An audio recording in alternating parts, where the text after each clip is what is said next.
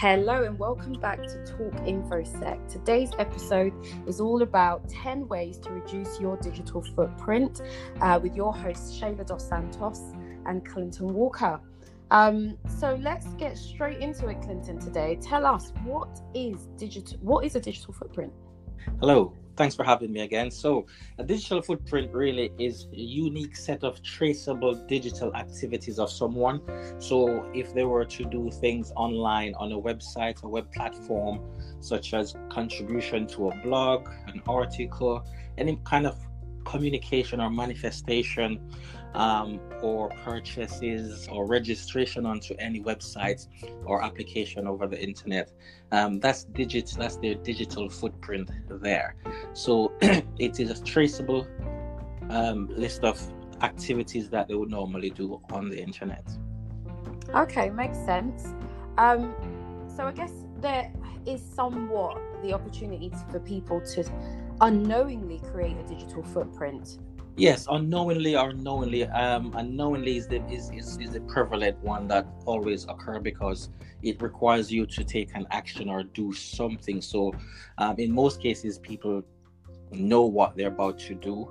Um, they might not know the real details of the outcome or what the implications are, but they tend to know, in most cases, what is it they're doing. So they know that they want to go and purchase something or they saw something um, in a magazine and they go online and search for it and they go off and pay for it. That leave a digital footprint in the web browser and with that particular company. So whether they buy a pair of shoes, a handbag, a purse, etc.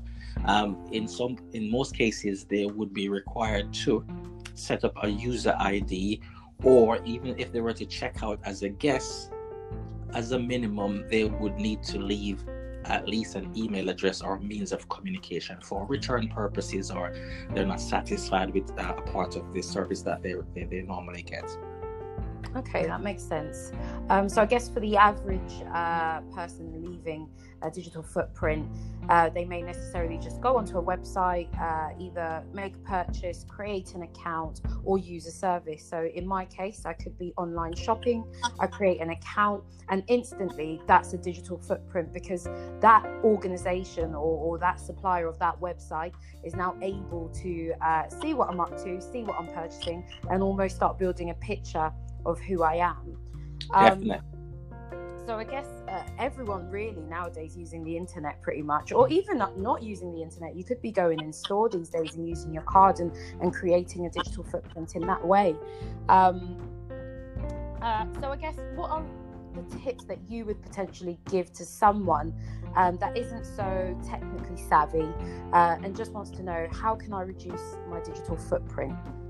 Well, in this day and age, it's, it's very difficult given the advances in technology and pretty much i would say an average 8 out of 10 businesses now have a web presence or an app um, or the way the means of payment is now contactless. So all of these things are different elements and entities that captures someone's digital activity.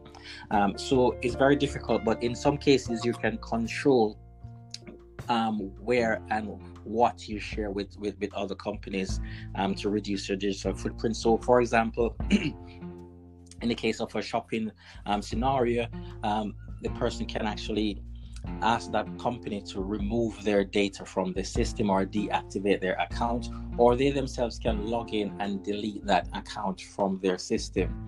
Um, if you're a little bit more technically savvy, you can um, and, and, and, i mean you don't really have to be totally technical but uh, most browsers now comes with a feature where you can actually browse the internet incognito. And that really is allowing you to browse with an option to be in, in a private zone and not being tracked. So some websites they track your movements on the website to see which page you spend the most time on.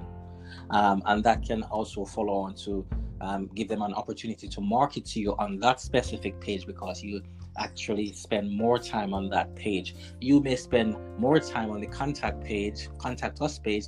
I may spend more time on the landing page so they can tailor and craft marketing for you. So if you go incognito, that will reduce the amount of information they'll see about you and your and your browsing habits. Um, if you've got email accounts that you're not using or you haven't used for quite a while, and it's unlikely that you're going to be using that, um, it is advised that you deactivate or get that deleted by your internet hosting provider. Um, a few other areas as well that users can typically um, try out is to um, contact the company directly. So, if it's a marketing company, for example, or a partner or a third party of that company, you can unsubscribe in, in when you get their communication. There's an option there for some people to unsubscribe from their mailing lists, or you can contact them directly and ask them to remove you from their database. And that falls nicely in line with the regulation around GDPR and the right to be forgotten. Um, GDPR really is the newest piece of directive from the EU, which gives an end user or a subject um, the right to ask an organization to remove them from their system. Absolutely. I think you hit the nail on the head there. Um, the General Data Protection Act pretty much, uh, sorry, regulation pretty much um, allows us as uh, individuals to take control over what organizations are actually doing with our data. It does take a little push and, and some time out of our, our day in order to make uh, these connections and contact them to make sure that they're not uh, using our data in ways that they shouldn't be, or just simply asking them to remove us from their systems. Um, we, you know, there's so many opportunities now to take control of your data, and I guess people just need to be aware um, that they're out there. Um, I know previously um, outside we've talking about sort of we've uh, spoke briefly about um, using dummy information or, or, burner information. What are your thoughts on that? Let, us share that with the wider. uh, my thoughts on that. Um, it's it's it's it, the, the sound of it makes it sound really crafty or as, as someone someone would probably say a bit dodgy or you have something to hide because the, the whole use of the word burner implies something that is untoward. And normally people use burner phones to do various things.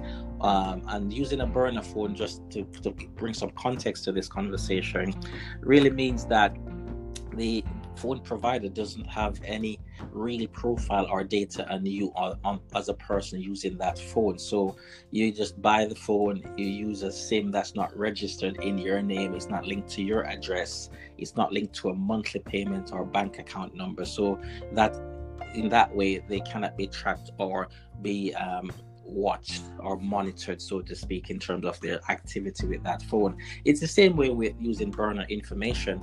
And, and by that, really, it means that you're using fake information to fill in a form or to conduct business on a website or online or within an app. In an app, it's a little bit more difficult because the app is linked to your phone profile and your phone profile pulls that details through so they can track you in some respect there. But from a web presence perspective, you can use dummy data um, just for the purpose of that transaction. Excellent. Um, thank you for that. Um, I guess another way that has just popped into mind that, you know, organizations and companies potentially could get more of a footprint from you is by asking you to complete surveys. Um, I know I get tons and tons of emails that potentially go straight to junk in most cases, asking me to complete surveys. I know there are people out there that make a lot of money, get vouchers um, in in return for completing these surveys, not realizing that actually they're building, or if you're completing them honestly, they are building that bigger picture of you, aren't they? Correct, correct, and and and and even with some of these surveys, because people are always after I, guess I said people in general, but most people won't let a good bargain pass them. So some of these surveys they offer you uh, the opportunity um, to get a discount in in a store, or they give you vouchers, shopping vouchers, restaurant vouchers, etc. And and that's their incentive to create. The more surveys they complete, the more vouchers or the more goodies they will get. Now, malicious users knows that so, in some respect, it could be dangerous in terms of clicking on a link or filling in these surveys because the malicious user can craft an email on a survey and ask you to fill in additional information than what you would normally be required to do. And in such, they can compromise your system and also steal your real, genuine data if you were to do that honestly. So it is it is another avenue for greater risk as well, and it's something that needs to be tackled in a more measured way. Um, if you're the type of person that actually fill in surveys online. Absolutely. Um, I am conscious that we've mentioned quite a few tips throughout the call. If we could summarize them into three or four, what would your uh, your top tips be if you were to just summarize maybe a few? Well, okay, so I'll give you three top tips really, and one of them is check your privacy setting in your browser. Uh, we often, um, especially in a hurry and for convenience, fill in a form or um, put in a username and password, and the browser automatically asks you to remember your details. Now, that's very dangerous, especially where it comes to, well, it's dangerous in any sense because if you're sharing that device or somebody gets a hold of that device, they can automatically log into those um, accounts without needing any credentials because you've already asked the system to remember those credentials. So just be mindful and, and, and enable um, your browser so that it doesn't store or remember any information. Another one is to actually use um, the GDPR as, as, as a guide. And if you're not sure, just ask the, um, the company to um, forget about you or provide you with uh, uh, um, a collection of data um, they have on you and then you can in turn ask them to remove it if you don't really need to do any business with them. The other one really is the last one that we just touched on, which is a survey. They are notorious for being malicious.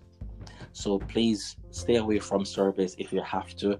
Um, but in essence, those are my top three for you, Shayla. Well, that was amazing. Thank you again for giving us your time today. Um, this has been another episode of Talk InfoSec. We hope you've taken away some tangible information from today's uh, podcast. Um, and we look forward to, to seeing you on our next one. Um, thank you very much. Thank you. Uh, you've been speaking to Shayla Dos Santos and Clinton Walker. Thank you, guys. Take care now. Bye-bye. Bye.